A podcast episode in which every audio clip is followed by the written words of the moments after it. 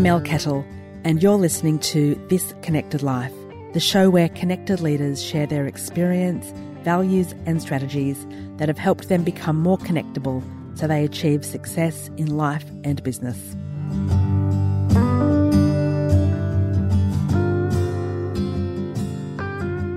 My guest today is Lara Bourguignon. And I have to confess, I did ask her how I needed to pronounce her name, and she gave me a very cute response that I will get her to repeat in a moment. But before we do that, Lara is the CEO of Super Concepts, and she was appointed to that role in April this year. The reason I wanted Lara as a guest is for two reasons. One, we are a client of Super Concepts, so full disclosure there. But also, when she started the role, she sent an email out to all of her clients saying, Hi, I'm Lara. I'm new to the job. This is what we're planning on doing. And if you have any questions or you'd like to know more, here's my personal email address. Now, for me, that was unheard of as for something a CEO to do. And I was immediately intrigued. So we've met and got on and I said, come to my show. And she said, yes. So that was a very long winded way of saying, welcome, Lara. And it's so lovely to have you here today. Thank you so much for inviting me, Mel. It's lovely to be here. You're in Sydney, I believe, in your office at the moment. Yes, I am. I'm actually up on the 17th floor in a quiet room, but have just noticed that I do appear to be on a corner where cars like to accelerate onto the freeway. So um, I apologise in advance if you hear some V8 engines revving in the background. That is no problem. I'm at my co working space and there's people walking up and down and I can hear that I think the beer taps have just been turned on because I can hear some clinking. Excellent. Well, that's where I'd rather be. yes. Uh, it's only three o'clock here, so not quite ready for that yet. So, what does connection mean to you?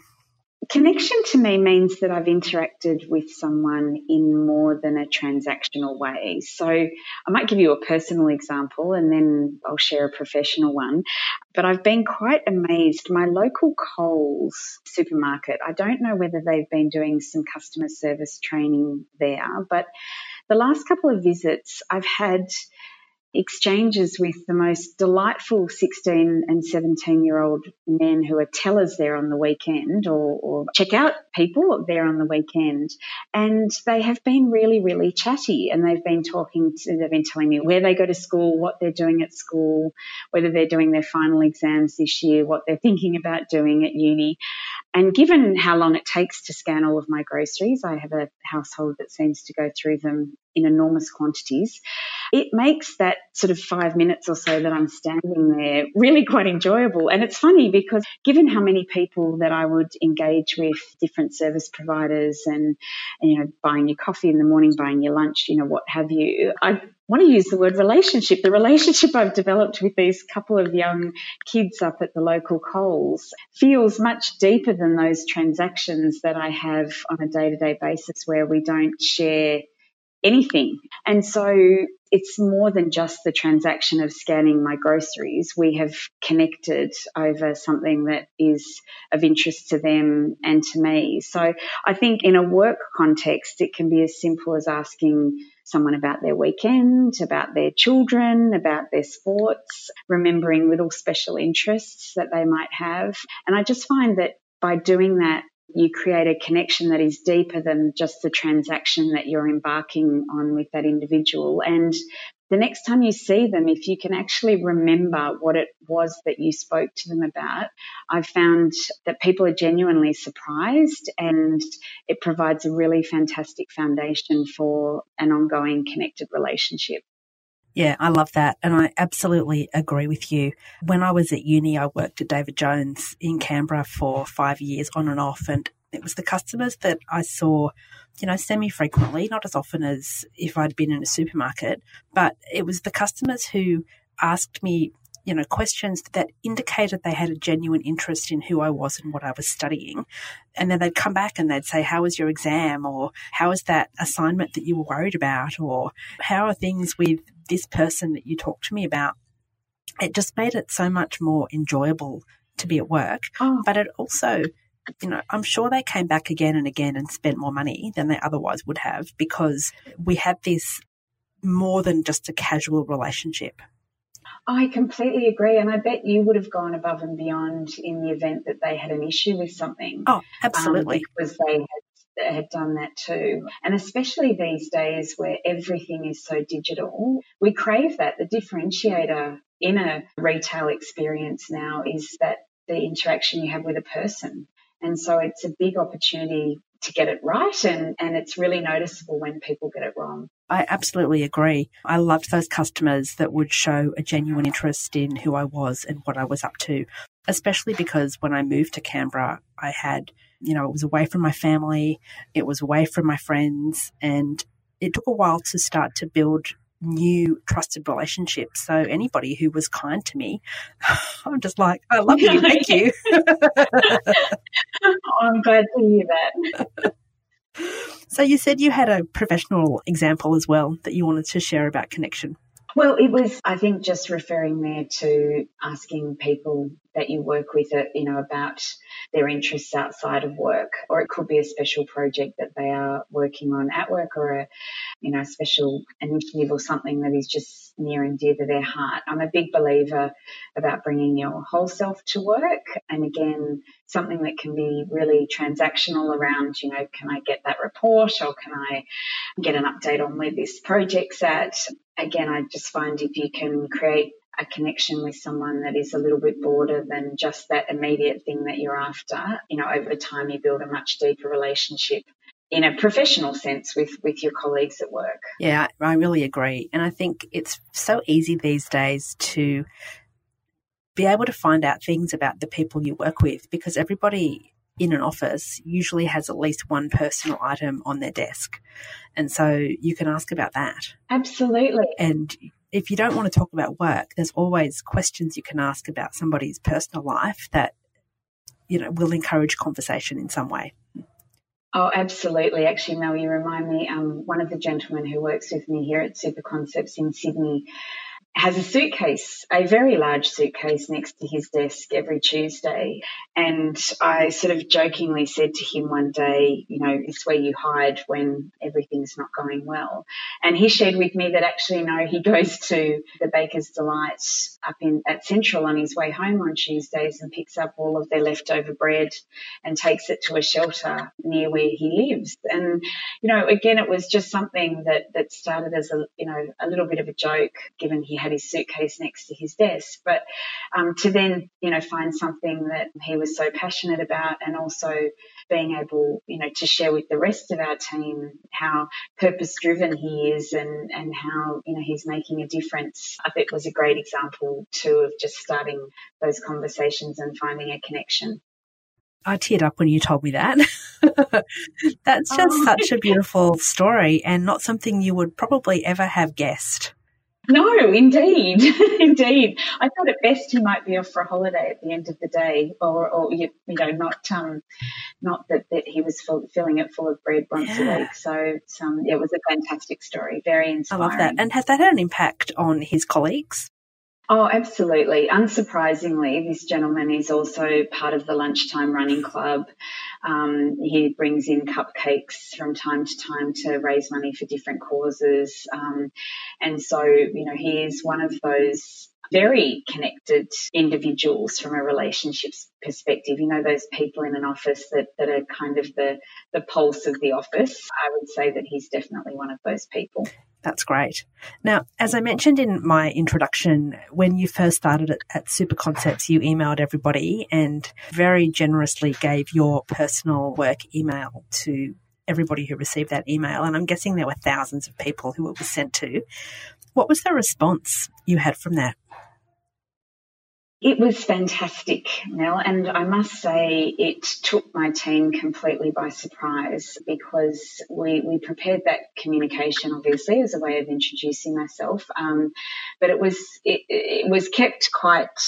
Um, there were only a few people um, who helped me um, prepare the email and send it out to our clients. And I was inundated. I was very fortunate actually that it was the week before the Easter long weekend. Um, and so I had four days at home to read them all. I probably got three or 400 responses and I, I still get responses now actually, um, if something has happened and people have, have saved um, my email so that they could use it if they needed to. It's an invaluable exercise because I got some great feedback on where things were going well and where we had loyal customers who've been with us for many years. They often mentioned their client service manager, so it helped me in identifying who our talent was quickly. Um, it also helped me be really clear on what things that we shouldn't be changing that were, were really part of our core client value proposition. And then equally, I got quite a few emails with some constructive feedback for me. And that was, I guess, just really accelerated my ability to get across what wasn't working so well and where we might have had pockets that required a bit more attention. So my takeout from the exercise was that it was a wonderful, wonderful way to get such fabulous feedback in a very short period of time as a new CEO in the organization. But what also I found incredibly reassuring as a as a human um, was our clients' generosity of spirit. I responded to all of the emails that I got that I received, and I certainly some of them I needed to go and do some further research on, and and so I sort of went back with a response to say, hey, let me look into this, and I'll come back to you. Had some wonderful people here in the business who really dropped everything to help me get to the bottom of some of the the issues that were raised through those emails. But it was quite remarkable how over the course of a few emails with some of the crankier customers that we had, how by the end of that exchange, they said to me, thank you for listening and thank you for actioning. And I've now got confidence and I'm happy to kind of, you know, stay with the organization and support you in what happens from here.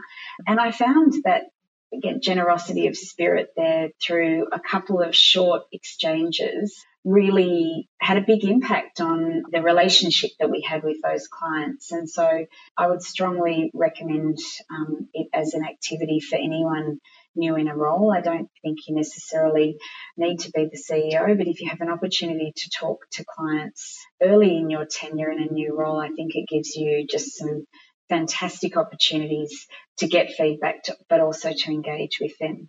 Yeah, I think you're right. One of the things that I've done with a couple of clients recently who are either new ish CEOs or new to fairly senior roles has been to work with them to help them understand who they need to build relationships with and the quickest way of doing that through varying forms of communication and what do they need to say and how do they need to say it and what do they need to be aware of when it comes to listening and observing so that they've got the maximum opportunity of building strong relationships in the shortest possible time frame. Yeah, absolutely.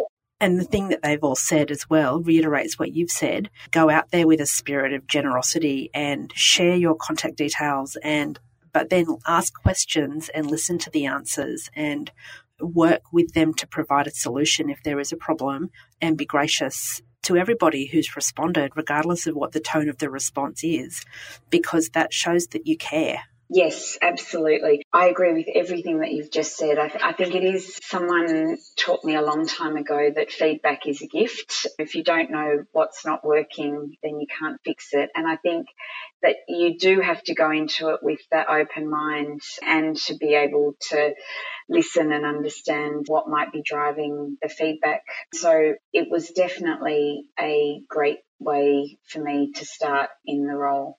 Did you do anything similar to get to know your workforce and your staff? I did. I embarked on what I called my listening tour. So it, I was quite fortunate. Starting in April, I had three months through to our June board meeting, which is when we generally propose the three year strategy for our board to endorse. And so I told all of my team, all of our workforce, that I was going to spend the first month listening and seeking their feedback again on what was working and what they thought we should be doing better and which initiatives were, you know, I should be prioritising.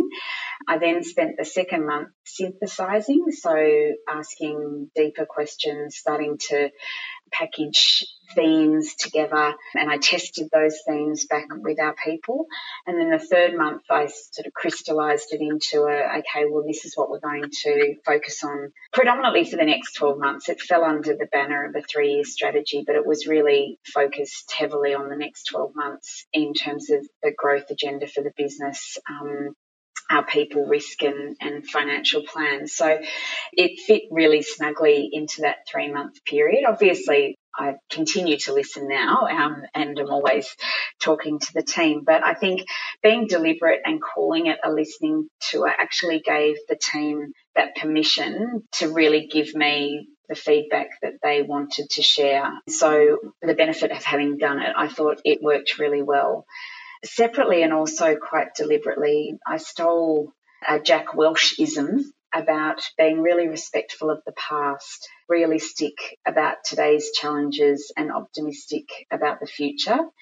And I think that's really important because I believe that most people come to work every day to do their best and to deliver to clients and to make the organisation better and, and continue to evolve it. And they, they make the best decisions that they can with the information that they have at the time they have to make those decisions. So I think when you arrive in a new role, it can be quite easy to criticize your predecessors and start to say, well, look, everything was rubbish and now I'm here and we're going to fix it all. And I think that that's quite um, uncool. And I also think it's quite disengaging because the people who are still here often understand the rationale for the decisions that were made. They were often party to the decisions that were made.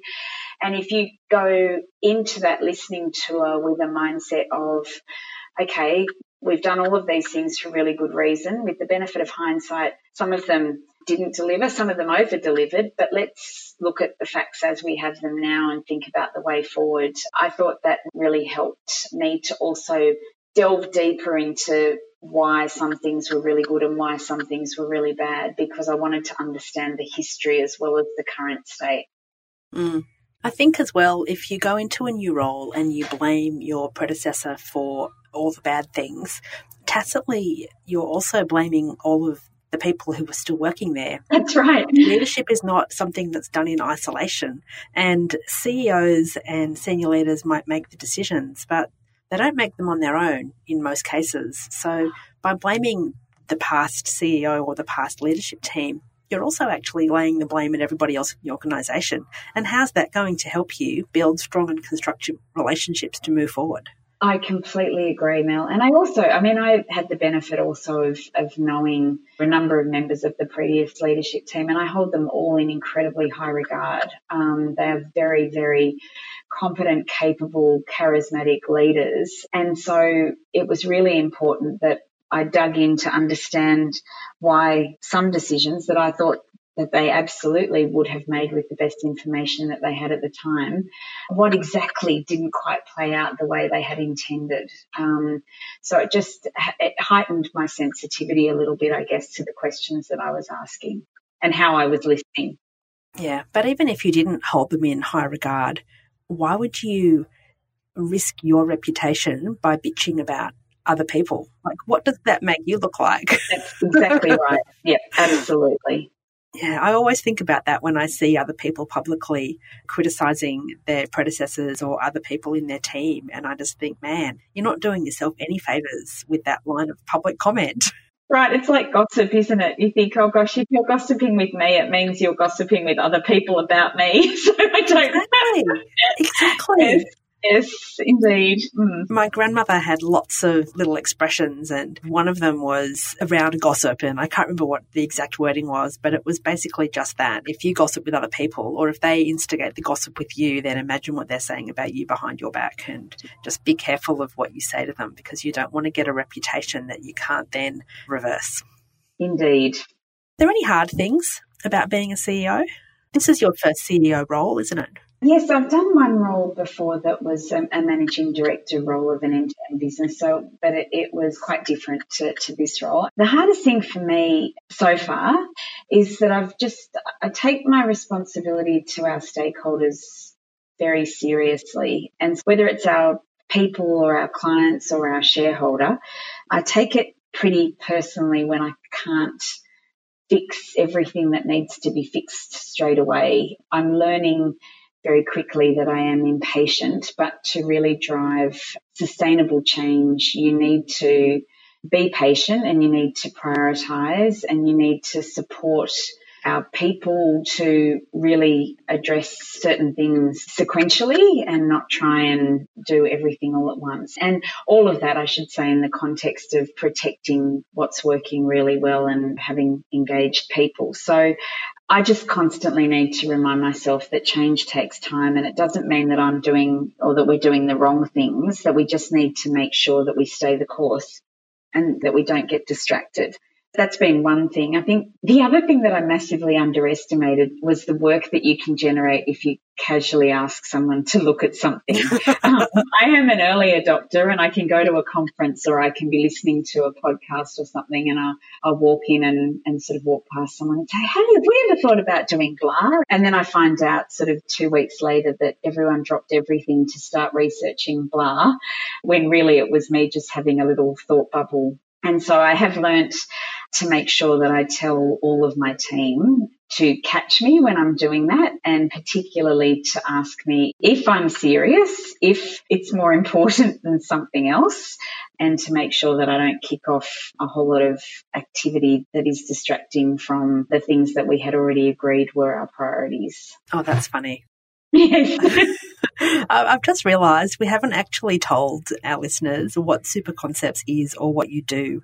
So, very bad interviewing technique from me to not ask that question, but can you just give a 30 second overview of the services yes, you provide? of course, Mel. So we are a self-managed superannuation fund uh, administrator, software provider and education provider. So we look after about 50,000 clients, really helping them look after their superannuation and retirement savings. I've said to you before, we have a self managed fund, which is how we met. And Sean, my husband, manages the bulk of that for us. And he loves your dashboard, which I know I've told you before. Yes. But he just gets so, so excited about it. oh, it's so wonderful to hear because I think that the interesting thing about self managed super funds is that we have direct trustees like you and Sean Mel who are very engaged and wanting to manage the funds themselves. We also have a lot of financial advisors and accountants who we are providing the back office service for them to in turn service their clients. So it's a constant balancing act of having the right amount of information for a direct trustee versus an intermediated client who, you know, where the financial advisor might want to be the one adding all of that value with us not providing so much of it directly. One of the things I know you're really passionate about is helping women become more financially fit and more financially aware of their day to day finances, but also what's in their super. What are a couple of things that you think women in particular need to think about when it comes to money, both today and for their future through their super? It's a great question, Mel. And I actually wrote an article a couple of years ago um, likening financial fitness to our physical fitness because I don't know too many women who couldn't tell you how they might go about either losing weight or, or participating in some sort of a sporting event. And yet, we don't apply those same mindset to our financial fitness. So in this article, I likened looking after your finances to being like running a marathon. So the, the first thing I would encourage all women to do is to set a goal about being financially fit. And that um, is a bit like saying I'd, I'd like to run a marathon. The next thing that women need to do is to go and start to understand all of their current financial position. And what's interesting is, is that women quite often manage the day to day cash flow in the household. But when it comes to the big assets and investments, it, it often sits with their partner. It's not a long stretch to be able to sit across all of that information. But again, it's just understanding all of the different components of your financial wellness, superannuation, insurance, investments, cash flow, just to name a few there. Then it's about chunking it down. let's say chunking it down and really sort of picking uh, whether one thing a week or a month or a quarter and really just making sure that you understand it. And that's where getting some help is often quite handy. So just like you wouldn't necessarily run a marathon without seeing a personal trainer or a physio or a podiatrist about getting the right shoes. When you're looking at your financial fitness, it could be your accountant, it could be an advisor, it could be a trusted friend, it could be the contact center for your different service providers. But ask the question most of those different providers will have education that they can they can help you with and certainly various levels of advice. And then I guess that the second part of chunking it down is just to make sure that you're really confident and comfortable with where you're at and just sort of I guess almost package up those different components so that you can then get to the end of the, the period you've set yourself to become financially fit and have a good view of your wellness and, and any ongoing actions that you want to take or, or whether once you're in that position you can just really focus on other aspects of your life knowing that these things will just keep growing or, or bubbling in the background. I like that. Like you, I think it's so important that we all have an understanding of what's happening to our money, whether it's men or women. But as you said, traditionally men manage the big stuff and women often know. I read a really interesting article on, I think it was on Medium last year that talked about how all women from as soon as they leave home should have an emergency bank account with $5,000 in it, just in case you need to leave the situation that you're in. And the article talked about how no woman should be forced to stay in a situation, whether it was a job or a less than ideal relationship or something else, because of not having enough money. So it really encouraged women to just think about how can they put even a few dollars away a week every week until they can get to a level of money in an account that will give them freedom and choice if they find themselves in a difficult spot.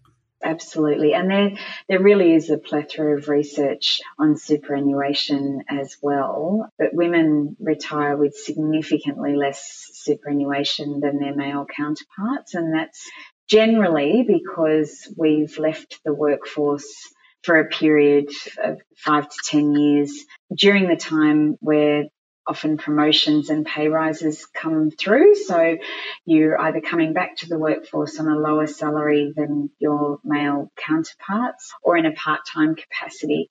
And those, you know, superannuation very much works on the theory of compounding as well. Just you, you're contributing to it from when you're young and that just continues to grow. So the, the balance, once it's lower, it's really hard to catch up. So there are some really deliberate things that women can do to help top their superannuation balance up. And a number of providers are looking at alternative ways of really addressing the gap because we all want to be able to live a comfortable retirement and, and we've been saving for it through super all of our lives and we want to make sure that, that women are achieving their goals just as much as, as men are through that system.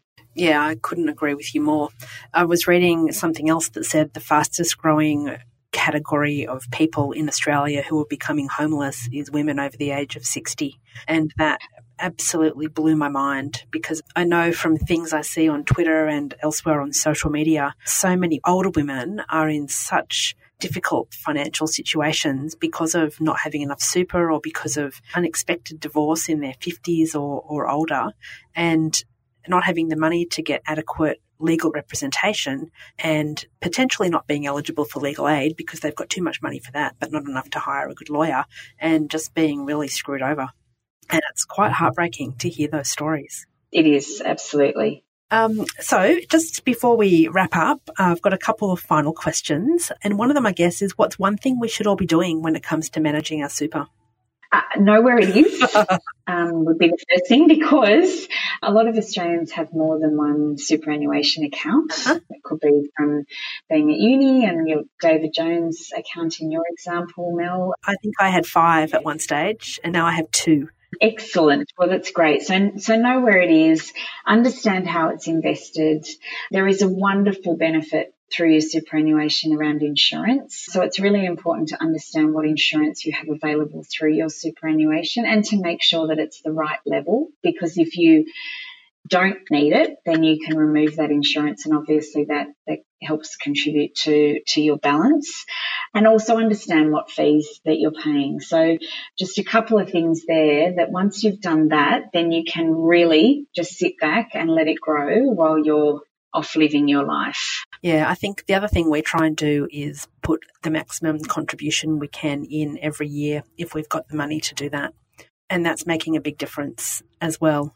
Absolutely. Certainly, um, we could talk for hours on this, Mel, but there are certainly spouse contributions and, and all sorts of things that you can be doing to increase your balance each year. But like I said, it's probably a podcast all of its own. Yeah. If you have any good resources for that, I'm happy to share them in the show notes. If there's anything that you can shoot me through, and I'll put a link to your article as well that you um, wrote a few years ago on becoming financially fit because that was a great article. A lot of that resonated with me fantastic. Thank you. So, just finally, are there any particular books or podcasts that have really impacted you either in your role as CEO or career so far or in how you think about money? Yes, there are. I was a little bit late to the podcast party, I have to say, but I just did September, so I'm catching up quickly. I listened to a wonderful interview yesterday between Rachel Griffiths and Mia Freedman about Rachel's new movie, Ride Like a Girl. I don't know if you have seen it yet.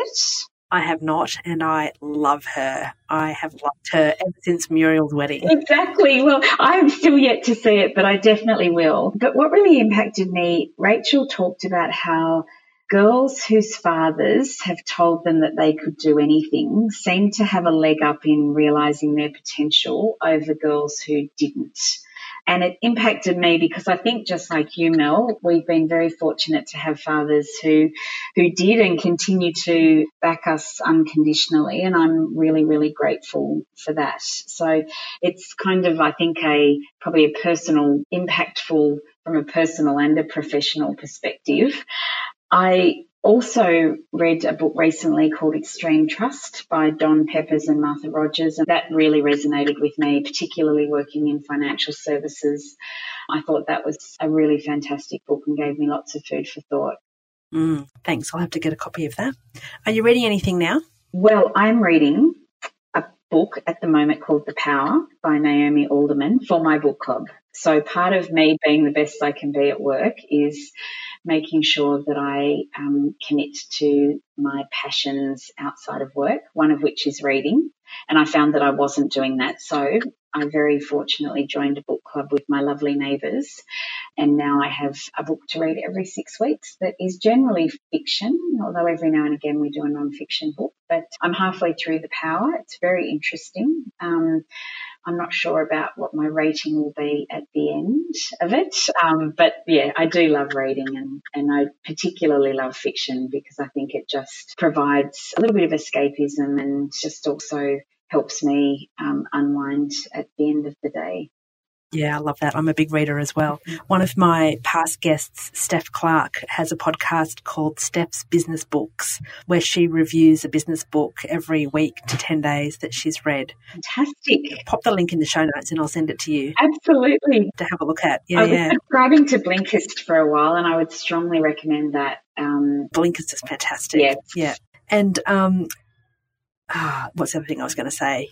Something else about books and it's totally escaped me. So if it comes back to me, I will let people know. Oh, Chat 10 Looks 3, the podcast Chat 10 Looks 3. Yes. If you haven't discovered that yet, there's lots of book talk, lots of food talk, and lots of TV and movie talk. Fantastic. I have downloaded one, but I think I'm not sure it's the right one, but um, I'll keep trying.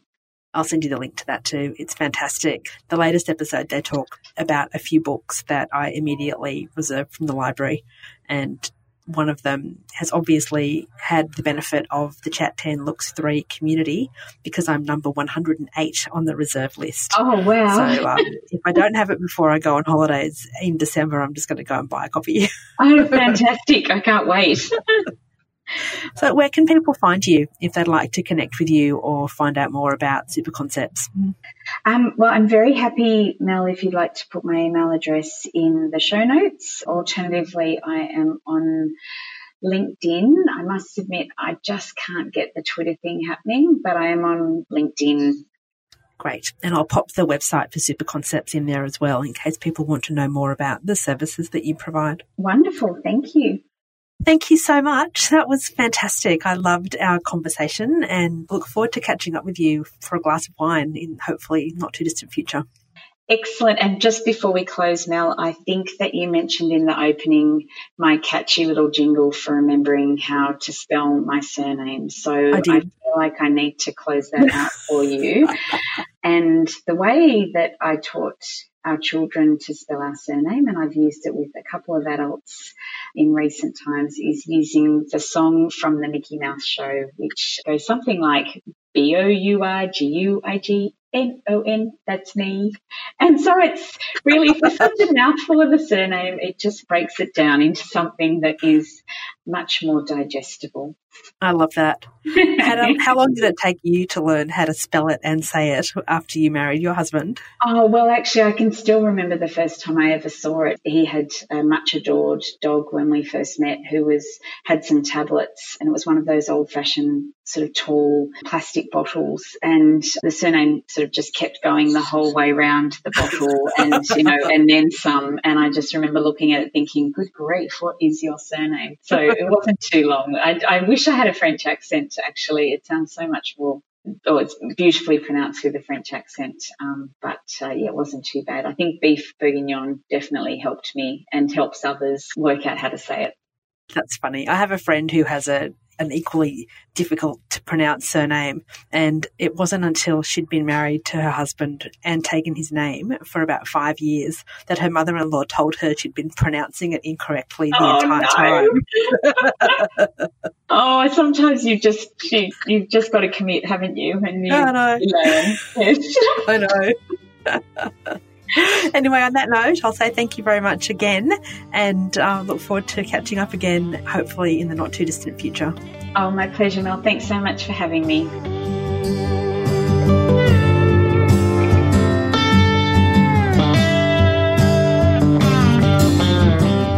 Well, that's it for this episode. Thank you so much for listening. If you liked what you heard, please hit subscribe so you don't miss any future episodes. And if you really liked what you heard, please leave me a review on iTunes or a recommendation on LinkedIn, or both. The show notes are all on the website melkettle.com forward slash podcast. And I'd love you to connect with me on LinkedIn or Twitter. You'll find me at Mel Kettle. See you next time and stay connected. Bye.